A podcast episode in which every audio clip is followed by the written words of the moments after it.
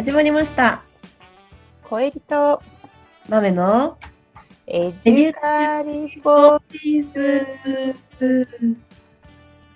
パチパチパチパチ。パチパチパチパチパチ。はい。エデカリとは、小エリと豆によって2020年7月からスタートしたデンマークでの経験を起点に、親目線で日本の教育を考えて考えようと始めた営みで、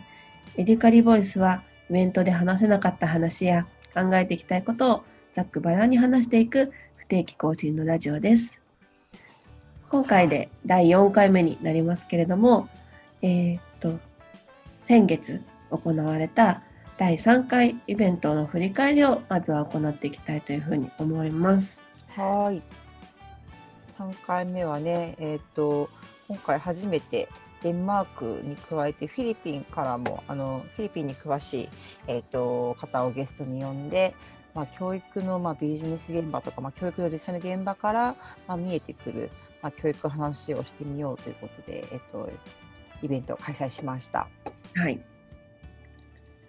今回もね、なんかいろいろ面白い話が聞けましたよね。そうですね。それこそね、今回フィリピンで、まあ、語学学校のあの SPEA というあの学校を立ち上げ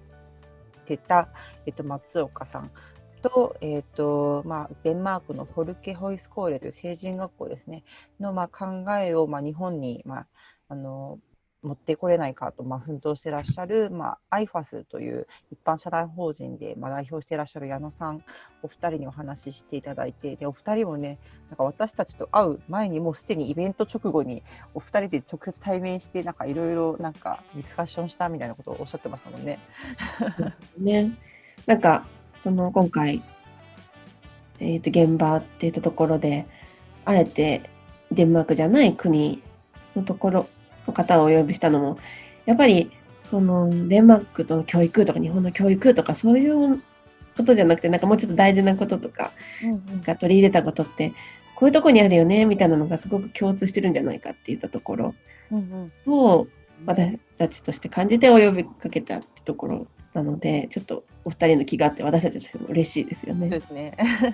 そうなので今回そうデンマークってまあよくね世界幸福度ランキングで結構常連国で実際今年2020年のランキングでは2位なんですよね。で2016年、2014年、2013年はもうランキング1位を、まあ、取ってて結構北欧北欧諸国がね大体上位にランキングされてるんですけどで実際これあの幸福度ランキングってなんか種類があってですねデンマークがその上位にいるランキングっていうのは、その国民が主観的にその幸福と思っているっていうそのランキングとあと結構国の持っている経済力とか政治力とか、まあ、そういったものも加味してあの総合的にまあ反映されたランキングなんだそうですね。でこれがなんか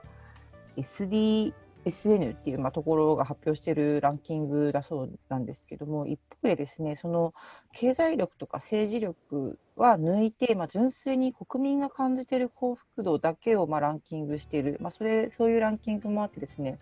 で、まあ、これがちょっと最新版がちょっと多分2017年みたいでちょっと2002 2020年のものがちょっと私見つけられなかったんですけど、まあ、でもこれがですねフィリピンがまあ3位でして結構まあ上位にいるんですね確か1位がフィジーでした。うん、そんな感じでその国民自身がまあ幸せに思っているとかその国がまあ幸福のランキングで上位にいるというところで、まあ、幸福度っていうところですごい共通点のある国だなと常々思っててで、まあ、さらに私自身が、えー、と以前、まあ、実際英語にすごいコンプレックスあった時にフィリピンに行った時に、まあ、娘とその時は2人で行ったんですけどすごいなんでしょうみんな笑顔なんですね国民。でなんかそういったところでなんかちょっとねその私たちも学べるところがあるんじゃないかと思って今回こういうイベント企画したんですけどまめさん実際今回お話聞いてみてどうでした？そうですね。やっぱり2つのデンマークとフィリピンの共通点として、もともと幸せを感じる人が多いっていう共通点もあったりとか、まあ、女性が活躍してる若者が元気みたいなところあるんですけど、まあ、その後ろにはやっぱり柔軟さだったりとか多様性うんうん。だったりとか、まあそういう寛容さ。寛容さとはちょっと違うかな。デンマークでと。まあそういったあの柔軟さが、まあ、特徴なのかなっていうふうに思いました。うんうんうん。そうですね。なんかそのやっぱ日本だとね結構なんか確一的なやっぱ授業カリキュラムでなんか先生がやっぱその一方、まあ、通行的になんか学生に教えたりとか。あとなんかそうですね、なんか保育園とか、まあ、幼稚園とか、まあ、うちはまあ日本だと保育園しかちょっと経験がないんですけどなんかそうデンマークに行った時にちょっと衝撃だったのが何でしょう子供同士でなんか謝らせたりとかあんましないというかうん なんかそういったところもすごいびっくりして。うんで、なんかそのフィリピンに行った時も、まあ、その時は1ヶ月でしたけど、その現地のまあ幼稚園、その時も通わせてもらったんですけど、その時もすごい伸び伸びしてるんですよね。うん、で、まあ、学力で言うとね、例えば、まあ、デンマークは上位国で、まあ、フィリピンは、まあ、日本よりはね、あまり高くないと思うけれども、なんかでもそれでもなんか価値観的なところ、その伸び伸びしてるとか、うんなんか子供の自主性に委ねるとかはなんかすごい共通点があるなと思って、はい、感じました。っぱその伸び伸びみたいなところが幸福度につながっているのかな、みたいなとこありますよね。ね、ありますよね。なんかそれこそ、デンマークはね、もともとお給料がやっぱ日本より全然高くって、なんかその経済的にも余裕があるってところで幸福度もやっぱ高いかなと思うんですけど、なんかフィリピンはそういう意味では、はっきり言ってね、なんかお給料とかはそんなやっぱ高くないですし、なんかその経済的にはあんまりその豊かじゃないかなとは思うんですけど、なんかそれでもなんかなんか私は今日も幸せよみたいなその自信を持って笑顔で言えるというかなんかそういうところなんかそのすごいポジティブなところはなんかすごい見習いたいところだなと思っててそれがまあ大人が、まあね、そういう気持ちでいると多分子供もみんな笑顔というか、うん。質問の中でそのこんな海外で、まあ、教育現場とか、まあ、実際働かれていた方がまあ日本の教育でいいところはありますか？みたいなうん質問があって、まあそれに対する、まあ、返答というかところがなんかすごく面白いなっていうのが一番の感想でうんうん。宮野さんがおっしゃってたのはやっぱり基礎学力みたいなところがうん。日本はすごく高くて。うん。まあそのまあ、何のために生きるのかとか何を目標にしているのかみたいなそういう 自分で考えて行動する力は弱いけれどもうん。それがもし見つかった時に誓ってきたその基礎学力みたいなところうんうん。がすごい生きて活躍できるんじゃないかみたいな風に言ってて、まあ、軸をの持って流されるって言ってるんですけどうん。あの、まあ、こういう風になりたいなっていう風に思っててそれが思っていると、まあ、情報だったりとか勉強とかを残しうんうんて何かチャンスの時に、まあ、それが発揮されるっていうような、まあ、キャリアの理論なんですけど、まあ、それはすごく日本のこの教育が合ってるんじゃないかっていうたところを言っていてうんやっぱ詰め込み型教育ってすごく日本はおかしいみたいな風に言われたりだとか、疑問を持ちながら受験勉強してたりだとかするじゃないですか。うん。なんかそこら辺があそれもまた一つのキャリアの歩み方なんだなっていうふうにすごいポジティブに捉えられてうんうん。なんか一つ学びになったっていうところあでも確かになんか前2回目のあれかイベントでゲストに出てくれた美香さんもおっしゃってましたけど結構やっぱその忍耐力っていうか最後までやり遂げる力みたいなのが結構デンマークで、ね、教鞭取られてる美香さんの立場からすると足りないみたいなお話されてたと思うんですよ。例えば最後のなんか論文仕上げるところで本当最後の数ページもう仕上げれば完成なのにそこができなくてやめちゃうとか。なんかそういうところで、まあ、結構やっぱ日本のなんて言うんでしょうねに忍耐っていうのかなでもやっぱうんやりたい、やり遂げる力みたいなのはやっぱすごい生きてくるというか強みなのかなとか、うんそれこそねやりたいことが見つかった後にそのそれを実行する力みたいなのはやっぱり、ね、日本のすごい教育の良さなのかなと思ってて、うん。そこはやっぱあのすごいぜひ伸ばしたいしなんかね、自分もだけど自分の子供とかにもなんかぜひ伸ばしてもらいたいなってすごい私も今回話聞いてて思いました。やっぱなんか参加者の方でなんかそういうことがそういう自由なことをやらせてあげたいって気持ちもあるけれどもその日本の教育システム的にやっぱり教育費だったりとか、なんかそういうこととかを考えると、あのその受験だったりとか塾みたいなところにお金をかけざるを得なくて、すごいやきもきしてるんですみたいな方もいらっしゃったじゃないですか。うんうんうんうん。なんかそことかもねすごいわかるって感じ。そうですね。なんか私もね今娘が小学校1年生ですけど、結構やっぱ周りのあのお友達とかでやっぱもうもうすでに中学受験考えている子がいて、結構本当ね田舎出身の私としてはすごいびっくりなことなんですけれども、うんなんかそう考えるとねなんか何がやっぱね一番娘にとっていいいい教育なのかなとか、うんどういうねことを学ばせてあげたら環境を用意してあげたら本当将来的にうんうん、なんかそのね楽しい人生幸せな人生を送ってもらえるかなかなとかはなんかまあ常に考えてしまいますよね。うん、なんかそれも飲み会でだいぶ盛り上がった話ですそうですね話ですよね。ねそれこそなんかね私そうそのね実際本当豆さんと4年ぶり5年ぶりぐらいに今回対面でようやくお会いできましたけどはい。なんかその時に、ね、私とかなんかはずっと公立でずっと来た人間ですけれど、ね、豆さんは逆に私立でずっと女子校だったって話聞いて、まあでも多分それぞれね学んできたまあなんでしょうプロセスというか仕組みとかはちょっと違ったのかもしれないけど、結局今やりたいことはねなんか今ししようともがいてる2人の人生が今交差してるわけじゃないですか。そうすると結局大事なのって何なんだろうねみたいなね話になりましたよね。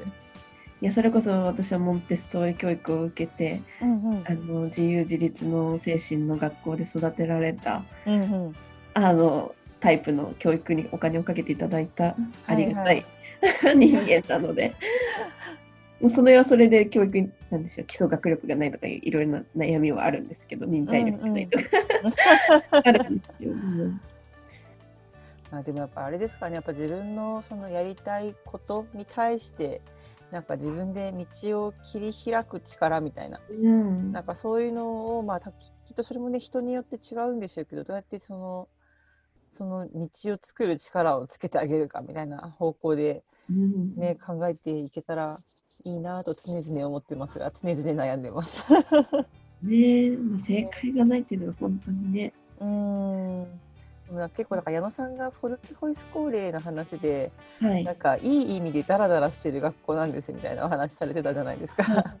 なんかやっぱそのダラダラ、まあ、そのいい意味での余白っていうんですかね。はい。ここでやっぱりなんか自分の結局今後の人生どうしたらいいだろうとか、うん。自分は何をしたいんだろうそもそも自分って何者なんだろうみたいな、ま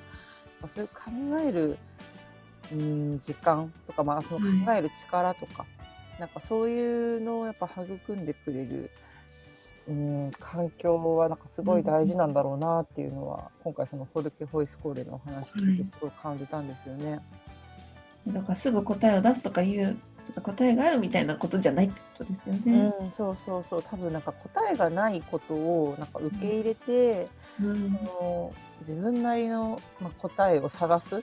まあ、そはいのプロセスをなんかすごいやっぱフォルケ・ホイスコーレって、ま大事にしてるのかなと思ってで。すね。うん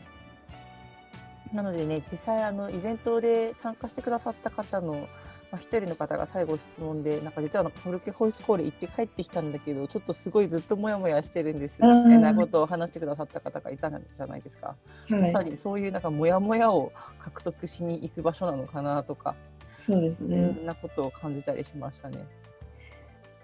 で、まあね、そういう話、フォルケの話とか、まあ、あと結局ね、フォルケホイスコーレ、今回ゲストでお呼びした松岡さんは初めて今回このイベントをきっかけに知ったそうなんですけど、実際でも自分がやりたかったのこれだったよみたいなお話されてたと思うんですけど、はい。結構そのフィリピンで彼がやられてた語学学校って、まあ、英語をもちろん学ぶ学校ではあるんですけど、英語を使って自分のやりたいことを、まあ、探してもらう。うん。で例えばでその町全体そのドゥマゲテっていう田舎町なんですけど、はい。そこを全体をフィールドに使って例えば町の人と話したりうん。なんかその例えば自分の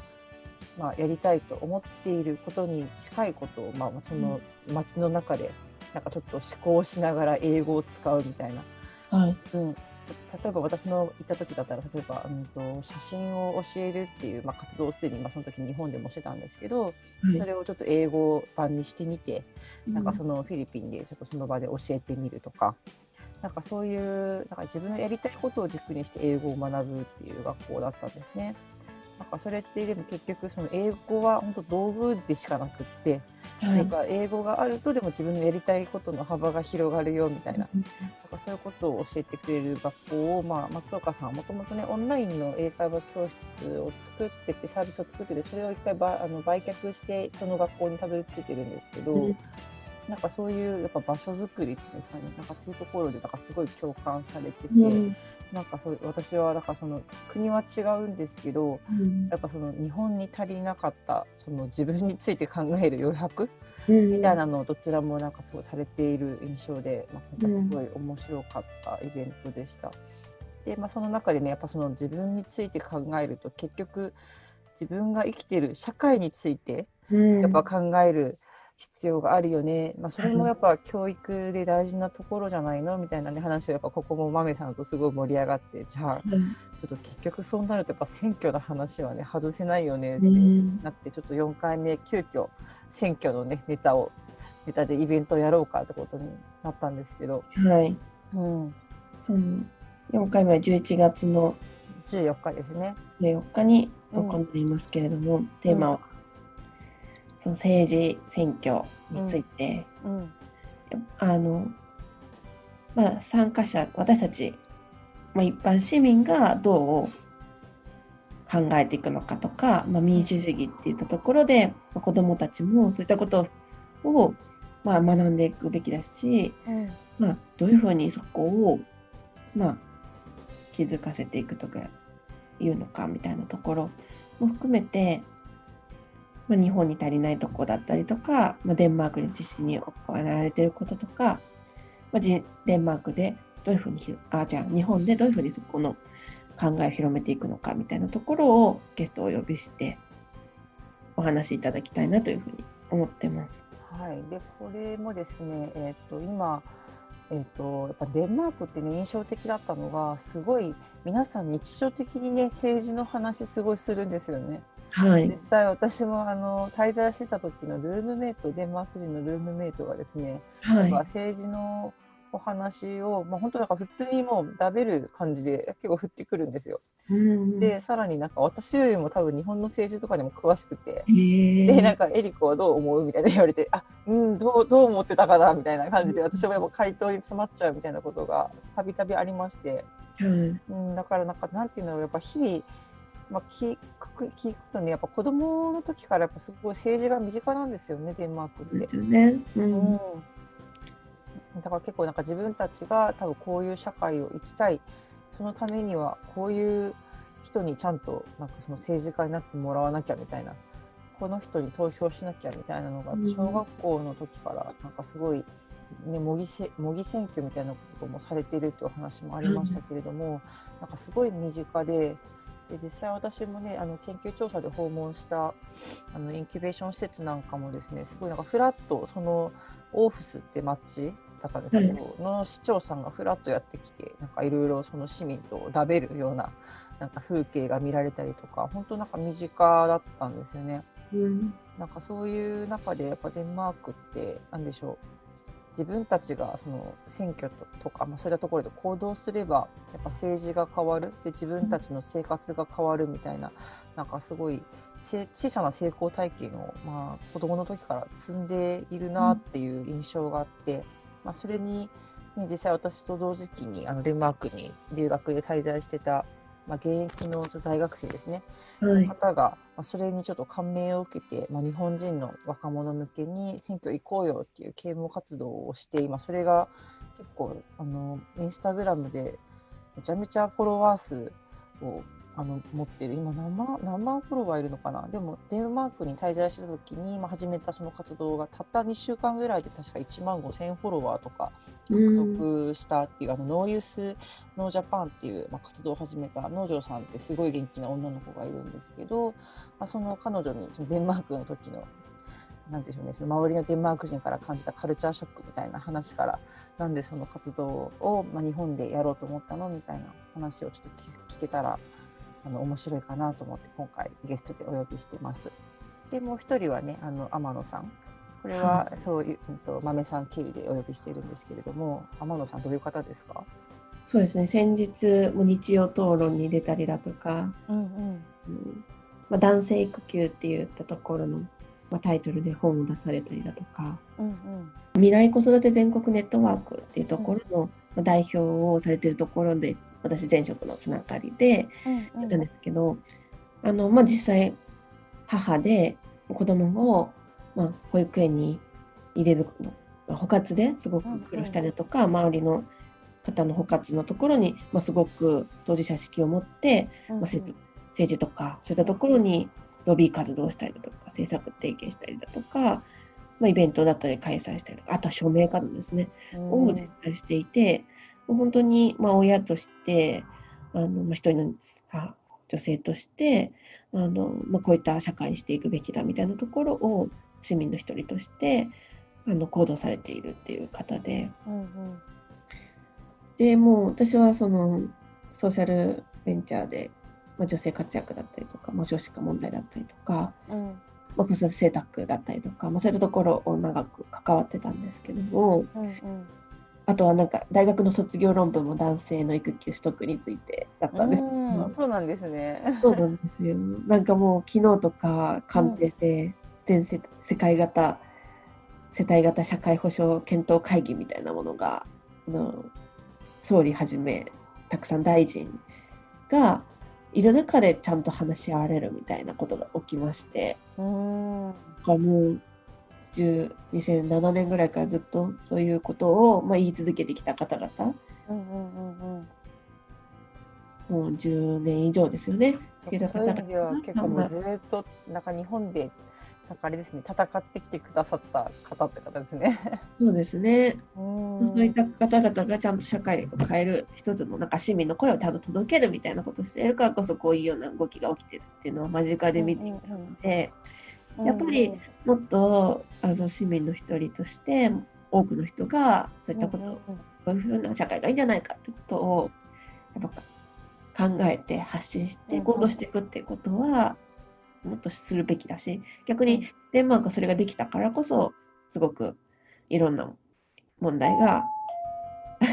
前に進んでいるってところもあると思うので。荷物荷物きましたね。うん、やっぱそこはちょっと避けて通れない話題だなっていうふうには思って、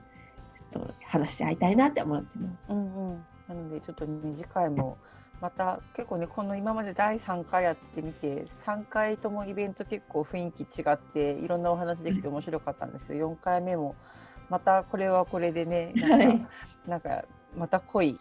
楽しいなんか本当イベントになりそうだなと思ってワクワクしてます。はい、準備頑張りましょう。うん、ぜひあのもうイベントページオープンしておりますので、うん、ぜひお申し込みいただけると嬉しいです。はい、よろしくお願いします。第4回お聞きいただきありがとうございました。ありがとうございました。もっと喋りが上手くなりたい声でした。はい、じゃあまた第5回でお会いしましょう。さようなら。さようなら。